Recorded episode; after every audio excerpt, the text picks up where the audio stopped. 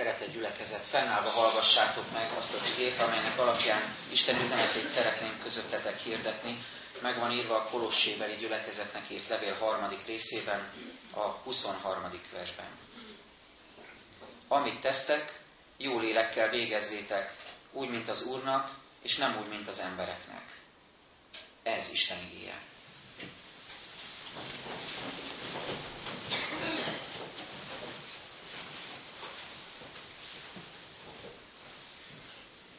Jó pár évvel ezelőtt egy idősebb asszonyjal beszélgettem, még egy másik gyülekezetben, és felidézte ebben a beszélgetésben a fiatalságát, az élményeit, mi mindenem ment keresztül, a döntéseit, és ezeknek a sorában arról a döntéséről is beszámolt, amit annak idején fiatal korában a férjével hoztak, határoztak el, hogy nekik nem lesz gyerekük.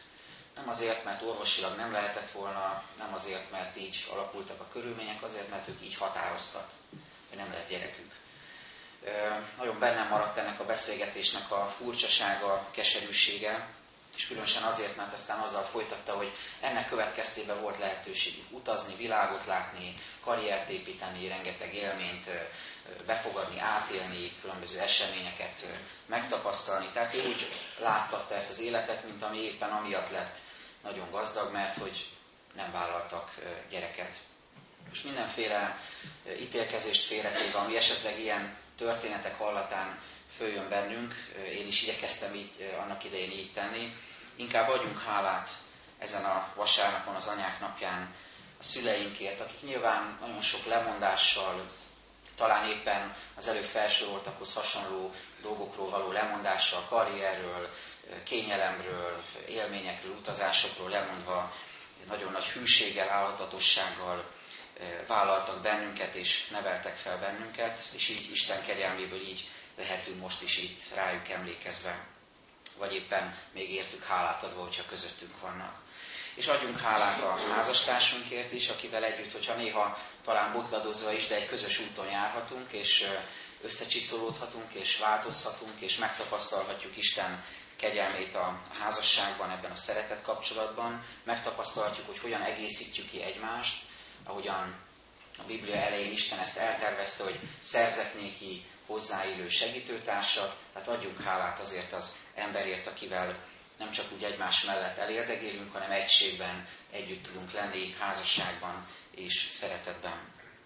És adjunk hálát a gyermekeinkért is, hogyha adattak nekünk Isten kegyelméből ezen a vasárnapon, mert eh, nagyon sok és ember próbáló kihívást támaszt elég szülőként a, eh, a gyermeknevelésnek a munkája. Mégis azt mondom, hogy egy, egy óriási és nagyon nagy és áldott szolgálata ez az életünknek, amit Isten ajándékba ad nekünk. Ez nem egy olyan munka, amit a pályaválasztási tanácsadók javasolnak, tehát amikor a fiatalok nekifognak a, a, a nagybetűs életnek, és eltervezik, hogy mi lesz belőlük, és lapozgatják esetleg a pályaválasztási tanácsadókat, akkor ott ugye föl van hogy lehet jelentkezni jogásznak, informatikusnak, meg orvosnak, közgazdásznak, vagy kétkezi munkásnak, bármilyen szakmát megtanulni. Ott nincs felsorolva, hogy édesanyának és édesapának is lehet jelentkezni, pedig ez is egy óriási feladat és szolgálat, amihez nem kell esetleg egy főiskolát, egyetemet vagy egy OK is tanfolyamot elvégezni, hanem Isten lelke felkészíthet bennünket, és bizony egymástól is, és a gyermekeinktől is aztán tanulhatunk ebben a folyamatban. És adjunk állát a gyülekezet családjáért is, amelyben egymás testvéreiként élhetünk, és ezen a ponton különösen is adjunk hálát azokért a gyülekezeti tagjaikért, testvéreinkért, akiknek nem azért nem lehet gyermekük, mert úgy döntöttek annak idején, hanem mert így alakult, és ez hiány érzetet kelthet bennük, pedig szerettek volna. Viszont a gyülekezet közösségében megélhetik azt, hogy mit jelent a testvéri kapcsolatok megélése, Krisztus vére általi testvéri kapcsolatok megélése, illetve mit jelent lelki anyának vagy apának lenni valakinek az életében, akinek lehet bizonságot tenni, akinek az életünkről, hitünkről be lehet számolni, és valaki ennek a szolgálatnak a kapcsán indul el Krisztus követésében, a hitben. Tehát adjunk hálát azért, hogy a család, mint olyan, a vér szerinti, test szerinti család és a lélek szerinti gyülekezetben megélhető családi kapcsolat és családi lét, az mekkora kincs, mekkora ajándéka Istennek, olyan kincs, amit lehet őrizni, amire vigyázni kell, ami igazán becses az életünkben, a közösségünkben, amiért lehet imádkozni, amiért lehet imaharcot folytatni, hogyha támadások érik, amiben meg lehet tapasztalni Isten vezetését, és amiért szüntelenül hálákat lehet adni. Jó volt ennek a valóságát megtapasztalni itt a gyülekezetben az elmúlt vasárnap is, amikor az élet kalászok alkalma volt, és a fiatalabb nemzedékek szolgáltak az idősebb nemzedékeknek, nem csak az asztal körül, hanem egyáltalán az Isten tiszteleten is, és utána a rövid kis szolgálatban, műsorban és a beszélgetéseinkben is. És ugyanilyen jó azt is megtapasztalni, hogy évről évre elkövetkezik, hogy most is közeledik időben június eleje, amikor a gyerektáborban, a hittanos táborban is sok-sok nemzedék tapasztalhatja meg együtt Istennek az áldását, és a gyülekezet család voltát. A legkisebbektől elkezdve ott vannak a felnőttek, a szolgálók között az idősebb testvérek is, van, hogy a kisebb gyerekeket a nagyobb gyerekek pásztorolják. Egészen különös és megrendítő tapasztalni azt, hogy hogyan áll össze a gyülekezet, mint szolgáló közösség is családdá. És ugyanakkor ez az egység azt is jelenti, hogy mindenkiben, és ezt külön hangsúlyoznám, mindannyiunkban ott kell lennie az alázatnak, a változásnak, a változtatás készségének. Nyitottan a bátorításra, a feddésre, bocsánatkérésre, megbocsátásra és az újrakezdésre. És ezért volt számomra különösen megragadó olvasni éppen ezt az ige szakaszt, amit az Úr úgy intézte, hogy éppen anyák napjára ez az ige szakasz essen, amelyben pontosan erről olvashatunk, hogy nem, Pálapostól nem általános tanácsokat osztogat, nem úgy a levegőbe beszél, hogy ne, nem úgy fogalmaz, hogy asszonyoknak, meg férfiaknak, meg gyerekeknek hogyan kéne viselkednie, hanem nagyon személyesen, megszólító módot, vokatívus módot használva szól a gyülekezet különböző csoportjaihoz, és azt mondja, hogy ti asszonyok, azt mondja, ti férfiak, ti gyermekek, ti apák, magunk előtt láthatjuk Pálapostolt, amint fogalmazza ezt a levelet, vagy diktálja egyik munkatársának, és úgy elmerengve, imádságos lélekkel fölidézi magában a kolossé gyülekezetben lévő asszonytestvéreket, talán név szerint is ismerve párat, vagy a férfiakat, és hogy látja maga előtt őket, így fogalmazza imádsággal a szívében ezeket a gondolatokat, ezt a tanítást konkrét módon szólítja meg tehát a gyülekezet tagjait és a gyülekezet csoportjait, és így szól hozzánk is nagyon konkrét módon ez az ige. És ez azt jelzi, ennek az egésznek a következménye az, hogy nem csak minden egyes kapcsolatban és csoportban nem csak az egyik félnek, vagy, az, vagy egy valakinek kell változni, hanem minden egyes kapcsolatban én hiszem és tapasztalom, mindig kettőnál a vásárolt szoktuk mondani, mindig mind a két félnek, vagy mindegyik félnek, egy nagyobb közösségről beszélünk, meg kell nyitni a szívét Isten felé, és meg kell látni, hogy neki magának, nekem magamnak személyesen miben kell változnom, miben kell alakulnom. Nagyon különös kifejezés az, hogy valaki. Kisfiam, kicsi fiam szokta mondani, ezt áll a szoba közepén, és valamilyen segítségre van szüksége. Ott vagyunk körülötte egyébként, és ismeri a nevünket, de ezt szokta mondani, hogy valaki segítsen, hogy jöjjön valaki. És akkor így néha körben nézek, és elgondolkozom, mondom is neki, hogy én valakinek érezhetem-e magamat, lehetek-e én valaki, aki esetleg kakaót hozok neki, vagy segítségére leszek valamilyen tekintetben. De nem csak ilyen értelemben használhatjuk azt, hogy valaki, hanem olyan értelemben is, amikor úgy érezzük, hogy valakinek egy kapcsolatban vagy egy közösségben változnia kéne. És akkor úgy, mi is úgy elmerengünk, és azt mondjuk, hogy hát igen, valakinek. De semmiképpen nem magunkra gondolunk, valljuk meg, legtöbbször, hát valakinek változnia kéne. A másiknak, a férjemnek, a feleségemnek, a gyerekemnek, a tanárnak az iskolában, és még lehetne sorolni, messzebbre ne is menjünk, szóval valakinek változnia kéne, valaki. Ez olyan különös fogalom. Azt kell meglátni ebben az igében, ahogy Pál itt megszólítja ezt a kolosségi közösséget, hogy ez a valaki, ez mi vagyunk. Én magam vagyok. Akihez szól ez az intelem, te asszony, ti asszonyok, ti férfiak, ti gyermekek, mi mindannyian vegyük magunkra, amit Isten igényen mond nekünk. Annál is inkább, mert Pál egy másik levelében mondja ezt az alapvető tanítást, hogy alázattal különben tartsátok egymást magatoknál. Ez sokszor nagyon nehéz. Sokszor nagyon nehezen éljük ezt meg, hogy van mellettünk valaki, akivel együtt küzdünk, küzdködünk, örömeink vannak, vagy gyermekünk, akit nevelünk, és néha vele is vannak küzdelmeink, és bizony nehéz ezt kimondani és megélni, hogy igen, én most különnek tartalak magamnál. Pedig bizonyára Isten igét, hogyha igaznak fogadjuk el, akkor ez is igaz. A nehéz helyzetekre is igaz. Egymást különnek tartsátok magatoknál. Amikor nehéz, akkor is elkérhetjük ennek a lelkületét, hogy így nézzünk egymással, mellettünk élő emberre, hogy most valamiben különb, tehát nekem valamiben változnom kéne, hogy meglássam, hogy rajta keresztül engem mire akar tanítani a hatalmas Isten. Hát ilyen lelkülettel ír Pál családról, közösségről, gyülekezetről, mindenféle emberi kapcsolatról. Ezeket nézzük sorra röviden, hogy mit tanít nekünk ma anyák napján a családról, közösségről, kapcsolatról Pál. Először is így kezdi, ti asszonyok engedelmeskedjetek férjeteknek, ahogyan illik az Úrban.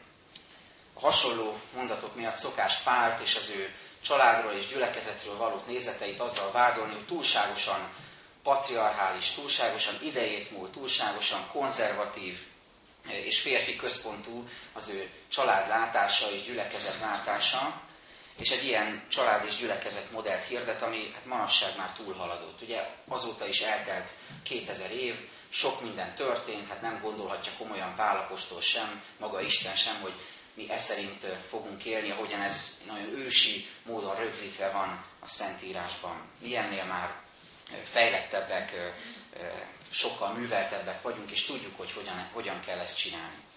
Tehát Pál nem elnyomásról beszél, hanem valójában, hogyha kontextusában vizsgáljuk az ő családról és gyülekezetről való nézeteit, azt kell mondanunk, hogy Krisztusban kapott szabadságot hirdette asszonyoknak, nőknek, férfiaknak, szolgáknak, szabadoknak egyaránt.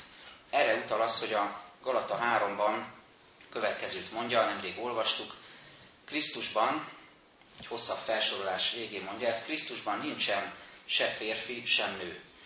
Ez nem azt jelenti, hogy a különbségek elmosódnak. Nagyon is jó, hogy férfivá és nővé teremtett minket a, a Teremtő Isten, és sokszor fájdalmasan is tapasztaljuk a különbségeket, öröm is van benne, és néha nehézség is, hogy más rugóra jár az agyunk férfiként és nőként, máshogy érzünk, máshogy reagálunk bizonyos helyzetekre.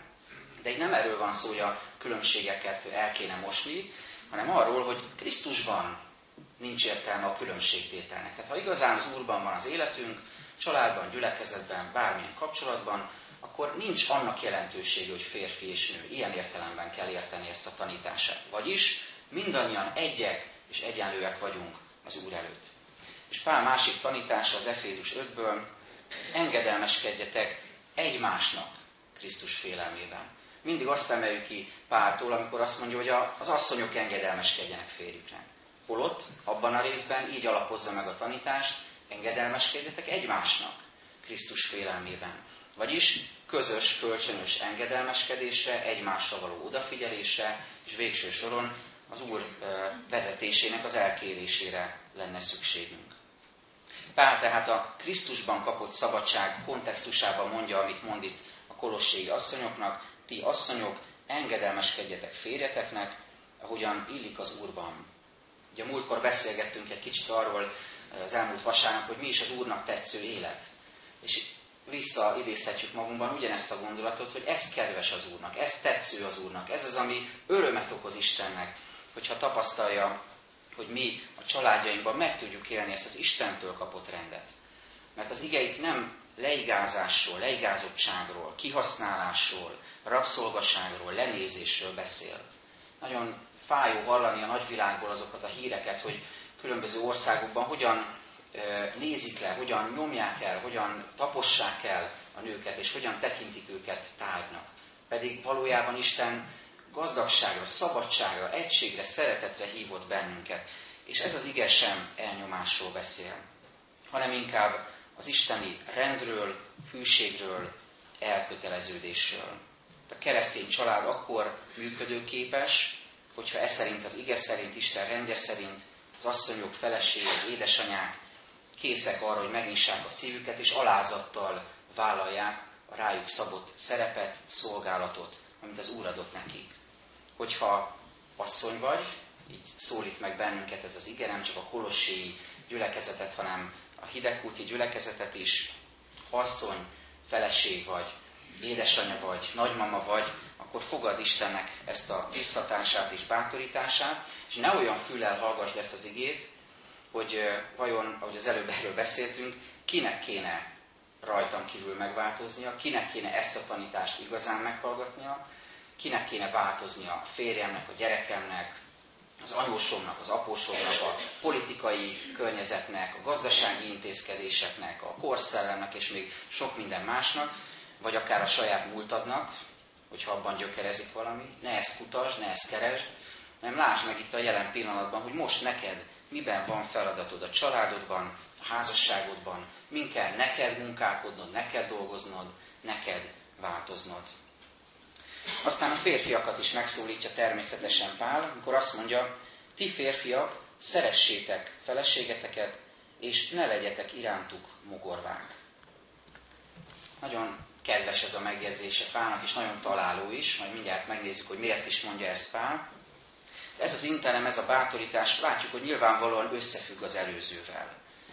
Hiszen ö, nem lehet a másikra várni. Hogyha változásról van szó, akkor nem lehet mindig a másikra várni. Hiszen Pál nem azt tanítja, hogy az előzőek értelmében, hogy szeressétek feleségeteket, ha ő engedelmeskedik nektek. Vagy nem azt mondja a nőknek, hogy engedelmeskedjetek, hogyha a férjetek szeret benneteket. Mind a két fél megkapja a maga csomagját, a maga intelmét, szeressétek feleségeteket, engedelmeskedjetek férjeteknek. Ugye hittanórán szoktam ezt megfigyelni, meg gyerekekkel való foglalkozásban, hogyha perlekedés van, veszekszik egymással két gyerek, és rászólok az egyikre, akkor ő rögtön kikéri magának, hogy miért nem a másikra szóltam rá. Egyenlítsük ki a számlát, rögtön ugye mérlegre kerül minden. Nem vele kezdtem? Hát egyszerre csak egyféle intelmet tudok kiosztani, utána jön a másik. Szóval így van ez a mi életünkben is, hogyha halljuk ezt, ezt az intelmet Istentől, akkor elgondolkozunk, hogy miért nem a másik kapja az intelmet, miért nekünk kell ezt meghallgatnunk. Ezt kell észrevennünk, hogy mindenki megkapja a maga intelmét, és arra, arra kell nekünk odafigyelnünk. Gyökösi Bandi bácsi nagyon sokat írt a, a szeretetről, és a, az egyik könyvében négyféle szeretett típust különböztet meg, a különböző irányultságok szerint, idegen szavakkal is leírva. Ezeket hozom csak vázlatszerűen elétek. Az egyik, vagy az első, az a testi szeretet, szexus, vagy szex, ugye így is lehet nevezni, és ő így fogalmazza ezt, ezt a definíciót adja erre, szeretlek, mert az enyém vagy. Ez egy kicsit így a birtoklást fejezi ki, birtokba vételt. A következő az érzelmi szeretet, eros, eros, amit ő így fogalmaz, szeretlek, mert ilyen vagy. Ahogyan kinézel, amilyen vagy, az nekem szimpatikus, az vonzó, emiatt kötődöm hozzád. Ez a, mondhatni, az érzelmi szeretet. A következő, ami kicsit már közelít a, a lényeghez, az isteni szeretethez, ez a baráti szeretet. Szeretlek, mert a társam vagy. Filia, szeretlek, mert mellettem vagy, mert jó közösségben lenni, mert valamit tudunk együtt csinálni, egy közös cél érdekében tenni. Ebben már ott van a, a közösség, a társ lét megélése. És az utolsó az isteni szeretet, agapé, így nevezi ezt a görög nyelv, ami így írható le, szeretlek, mert szeretlek. Itt már nincs több definíció, nincs több feltétel. Feltétel nélkül tudlak szeretni. Azért, aki vagy, önmagadért. Azért, akinek Isten teremtett. És ez, lássuk be, nagyon nehéz. Magunktól ez nem is menne. Ez Krisztus szeretete. Ő így szeretett minket. Szeretlek, mert szeretlek. Sőt, annak ellenére, amilyen vagy. Ő így szeretett bennünket. És itt vált nagyon gyakorlatias üzemmódba Pál, amikor azt, azt így fogalmazza a tanítását a férfiaknak, ne legyetek mogorvák, is lehetne fordítani, ne keserítsétek meg, ne keserítsétek el a ti feleségeteket. Így szeressétek. Önmagatokat adva. Ugye a jegyes oktatásokon szoktuk olvasni az Efézus 5-öt, ahol azt mondja Pál, hogy úgy szeressétek feleségeteket, ahogyan Krisztus szerette az egyházat. Az nem csak szó, nem csak beszéd, nem csak édelgés, nem csak romantikázás, vagy az is kell nyilván, hanem önfeláldozó, önmegtagadó, odaadó szeretet. Krisztus így szerette az egyházat, és ti is így tegyetek. És ehhez kapcsolja Pál ezt, hogy hogyan is történjen ez, úgyhogy ne legyetek mogorvák. Pozitívan megfogalmazva, hogy a Krisztustól kapott szeretetet, szeretetetek örömben fejeződjön ki, az egymásnak ajándékozott örömön sugározzon át az, ami bennetek van ajándékképpen. Híres evangélistáról, Múdiról jegyezték fel, hogy az ő öröme ragályos volt. Ő egy olyan, olyan ember volt, aki nem csak prédikált, nem csak sokfelé járt és hirdette az evangéliumot, az életén átsugárzott Istennek az öröme. És ezt az örömet kéri tőlünk is Krisztus, hogy ha, ha van öröm bennünk tőle, akkor azt osszuk meg egymással. Ugye ez, hogy ragályos volt az öröme, ez nagyon érdekes megfogalmazás. Általában járványokat, betegségeket, vírusokat lehet egymásra ragasztani, pedig Isten arra indít minket, hogy akár az örömet is, a hitet, a, a szeretetet is tudjuk ilyen módon terjeszteni, továbbadni egymásnak. Még egy idézet ehhez, azt olvastam, hogy az öröm a szív kastélyára tűzött lobogó, ami jelzi, hogy a király a szívben lakik. Hogy kiuralja az életedet. Hogy fel van vonva az öröm lobogója, lehet tudni, hogy ott Krisztus uralkodik. És ezt lehet megélni a házassági kapcsolatunkban, kitágítva a családban és a közösségeinkben is. Beszél, és erre csak röviden utalok Pálapostól a szülő-gyerek kapcsolatról, akkor azt mondja, ti gyermekek engedelmeskedjetek szüleiteknek, minden tekintetben, mert ez kedves az Úrban. Ti apák ne ingereljétek gyermekeiteket, nehogy bátortalanokká legyenek. A gyermekeket engedelmességre hívja, az apákat pedig arra, hogy ne ingereljék, ne bosszantsák, ne idegesítsék, ne ö, ö, lombozzák le a gyermekeiket, hanem inspirálják, bátorítsák őket inkább. Amikor ideig jutottam, arra gondoltam, hogy talán erre a témára úgy gondolunk, hogy ez, ez nem is annyira felnőttekre vonatkozik, inkább a gyerekekre. Gyerekek között lehet megfigyelni a csúfolódást, egymás bántását, vagy is szokták mondani a fiatalok egymás oltogatását. Szóval azt a jelenséget, ami a kommunikációban szemtől szembe, és hát nem annyira szemtől szemben mondjuk a Facebookon történik, amikor akár név nélkül is, vagy fórumokon név nélkül is lehet egymást bántalmazni verbális módon. Pedig ez nem csak a fiataloknak a problémája, én gondolom. És ezért szólít meg bennünket ez az ige, hogy ti apák ne ingereljétek a gyermekeiteket, ti szülők figyeljetek oda rájuk. Gondoljuk ezt át. Érdemes átgondolni, hogy szülőként türelmetlenségünkkel, szeretetlenségünkkel, rugalmatlanságunkkal, bizalmatlankodásunkkal, lenézéssel, okoskodással, a bezzeg a mi időmben kezdetű gondolatsorainkkal, vagy hosszú erkölcsi prédikációinkkal hogyan bátortalanítjuk el a gyermekeinket, ahelyett, hogy inkább inspirálnánk, bátorítanánk őket. Milyen jó lenne hitelesen képviselni Krisztust, és így bátorítani a gyermekeinket. És mindezeket így foglalja össze Pál vég, végül, amit tesztek, jó lélekkel végezzétek úgy, mint az Úrnak, és nem úgy, mint az embereknek. Tudván, hogy ti viszonzásul megkapjátok az Úrtól az örökséget. Az Úr Krisztusnak szolgáljatok tehát. Hogyan történik ez? Összefoglalva mindannyiunk életében?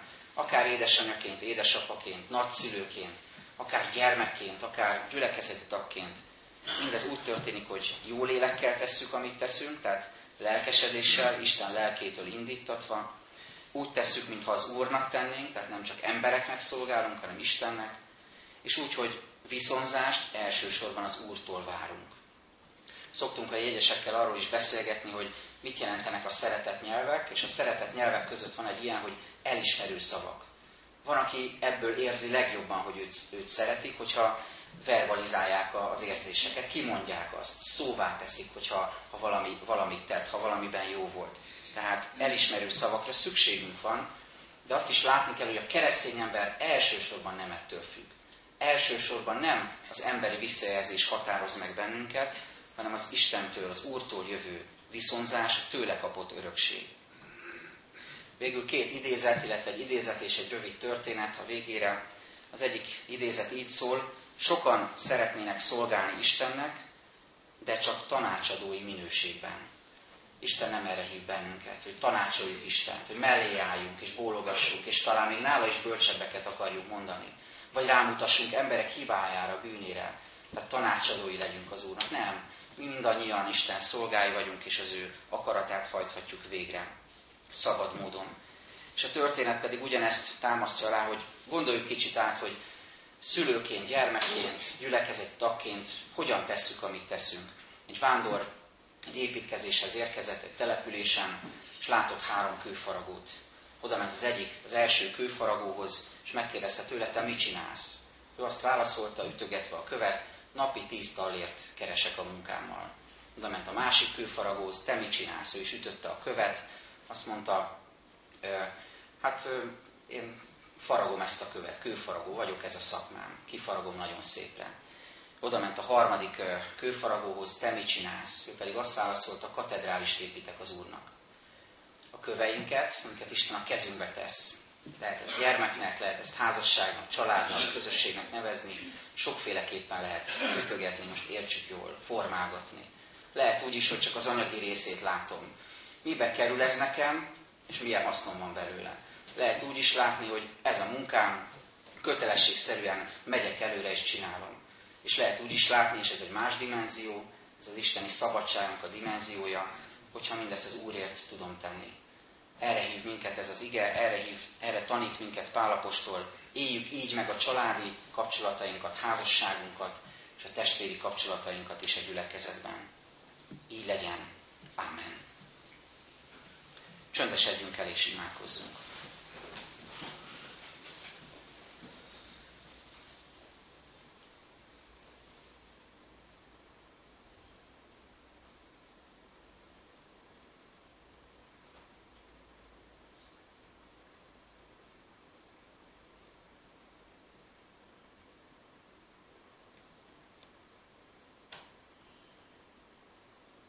Jézus Krisztus, hálát adunk neked, hogy a te szeretetedből élhetünk, és hálásak vagyunk ezért a napért, amikor különösen is elénk hozod háladó lelkületünkben, imádságainkban a család kérdését. Hálát adunk a valóban az édesanyákért, nagymamákért, dédmamákért, és ugyanígy az édesapákért, nagyapákért, dédapákért. Köszönjük az előttünk járókat, és köszönjük a tőlük kapott tapasztalatot, szeretetet. És hálát adunk a családi közösségekért. Önünk látod, hogy milyen sok minden próbálja megrengetni a családnak az egységét, sok támadás éri családokat, házasságokat. Arra kérünk, hogy te légy a családjaink védelmezője, és segíts bennünket, hogy egymásnak is tudjunk segíteni tőled kapott eszközökkel és ajándékokkal. Urunk, segíts bennünket itt a gyülekezetben, hogy mi is megélhessük, hogy Krisztus vére által testvérek vagyunk, hadd kössön ez bennünket össze, és hadd hozzon ez békességet mindannyiunk közé. Te gyógyítsd a sebeinket, és Te építsd fel közöttünk az egységet. És Urunk, könyörgünk azokért, akik vesztességben vannak, gyászsal a szívükben vannak most közöttünk, akik elvesztett szeretteiket gyászolják és rájuk emlékeznek, hogy hagy legyen, hagy legyen az elvesztett kedves családtag emléke eleben bennük, és a hálaadás növekedjen a szívükben érte. Köszönjük, Urunk, hogy itt vagy velünk, és könyöröghetünk azokért a házasságokért, családokért, amelyek bajban vannak. Uram, különösen is könyörülök egy családért, kérlek, hogy légyenek a családnak a gyógyítója, ami számunkra lehetetlennek tűnik, az neked nem lehetetlen. Te fordítsd vissza az emberileg nagyon nehéznek tűnő folyamatot, és formáld újra egészé ezt a családot. De ugyanezt kérjük mindannyiunkért, egész közösségünkért és nemzetünkért is tudva, hogy tiéd a dicsőség. Ámen. Ti azért így imádkozzatok, mi atyánk, ki a mennyekben vagy, szenteltessék meg a te neved, jöjjön el a te országod, legyen meg a te akaratod, amint a mennyben, úgy a földön is. Minden napi kenyerünket add meg nékünk ma, és bocsáss meg a mi védkeinket, miképpen mi is megbocsátunk az ellenünk védkezőknek és ne vigy minket kísértésbe, de szabadíts minket a gonosztól, mert Téd az ország, hatalom és dicsőség mindörökké. Ámen. Fennállva énekeljük nemzeti imádságunkat.